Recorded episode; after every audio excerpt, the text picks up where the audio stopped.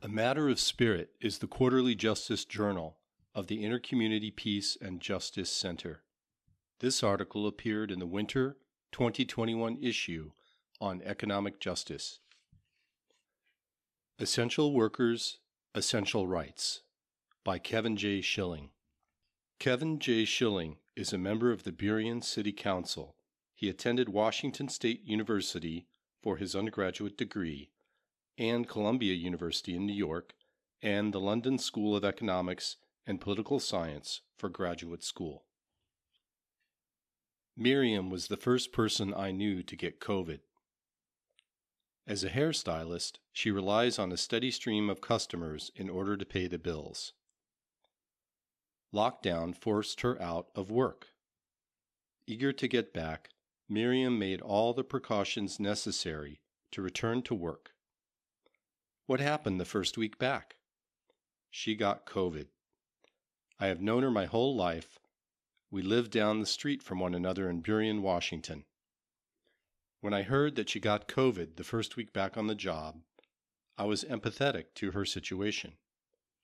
Imagine that on top of a full day's work, you are a parent needing to accommodate your kid switching to online learning. Imagine the stress of a single parent navigating this new world order. Prioritizing your need to maintain a busy work schedule to not miss out on a full paycheck, and the educational needs of your child now entirely at home online. Imagine all the essential workers who stock grocery shelves, build our infrastructure, drive buses, deliver goods in the wee hours, grow and harvest our food, clean houses or hospitals, care for children and seniors, nurse the sick, and teach the next generation who became stressed beyond belief with the new requirements of our national situation. COVID reminds us that the economy should exist for people, not the other way around. Our country asks essential workers to sacrifice more than others. Now, what is our country going to do in return? Overall, the U.S. has a child poverty rate of 16%, and women on average make 18% less than men annually. Women are the major breadwinner in almost half of all households with children and earn 30% less than men. This wage gap is widest for most mothers of color 47% for Latina, 43% for Native American, 37% for black, 21% for white, and 10% for Asian women.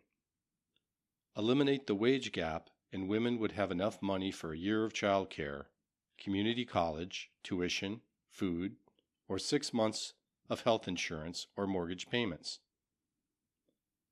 This is not a difficult decision to make. It takes the courage and will of the government to implement these requirements and the private sector to pay their workers to ensure that mothers are paid equally for the sake of their families, businesses, and the economy at large.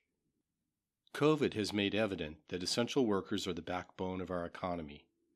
We need to reorient our government programs and our private sector benefits to compensate workers commensurate with their essentialness. I acknowledge a pro worker shift of our government and private sector is not something that will happen overnight and is certainly not an ideological movement that utilizes a monolithic philosophy.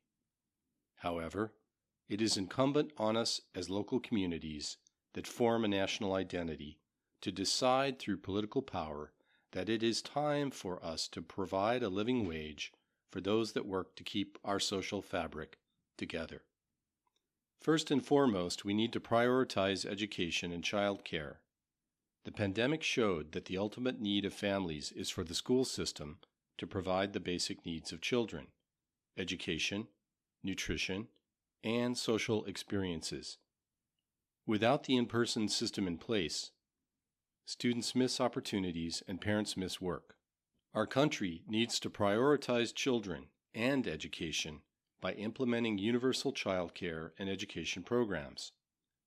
Similarly, we need to make the necessary programs available for pregnant women and single moms to know that they are a societal priority. Cities and municipalities should work with churches and nonprofits to orchestrate home visits and support for these women who are the backbone of any social framework. Linking these single parents to willing grandparents in their geographical and community faith groups could help lighten their loads and bring needed solace to their burdens. These single parents, as well as children who were depending on schools for learning, all have been enclaved in their homes for the past several months. That, of course, is only possible with a home to shelter them in. Counties and states, for the most part, recognize that housing is an essential right for all and adopted impressive rental assistance programs. Research shows that the number one way to keep people housed is to assist them in times of possible eviction. Rental assistance programs should become a natural and normal function of local governments for the future. Keeping parents and children housed reduces frequent moves and limits school transitions that contribute to difficulties in student learning, improves their health, and reduces the number of homeless individuals in our communities. The argument of this article has been twofold. The first is that the essential nature of these workers was not discovered in the pandemic, but was highlighted. In doing so, society cannot retreat from our now established position that these workers sacrifice more and work hard to keep our nation functioning. Therefore, I argued for common sense government and private sector programs to ensure that benefits exist for single parents, working moms, and the underpaid to provide a living wage and safe and secure homes. The political will to recognize the vital importance that workers play in our social fabric requires communities to hold elected officials accountable for their decisions that help or hurt working people. Our political will needs to reflect our spiritual will that recognizes the dignity of life and work so that single parents, women, and children can stay housed, employed, and fed, and never have to worry about losing access to basic human needs.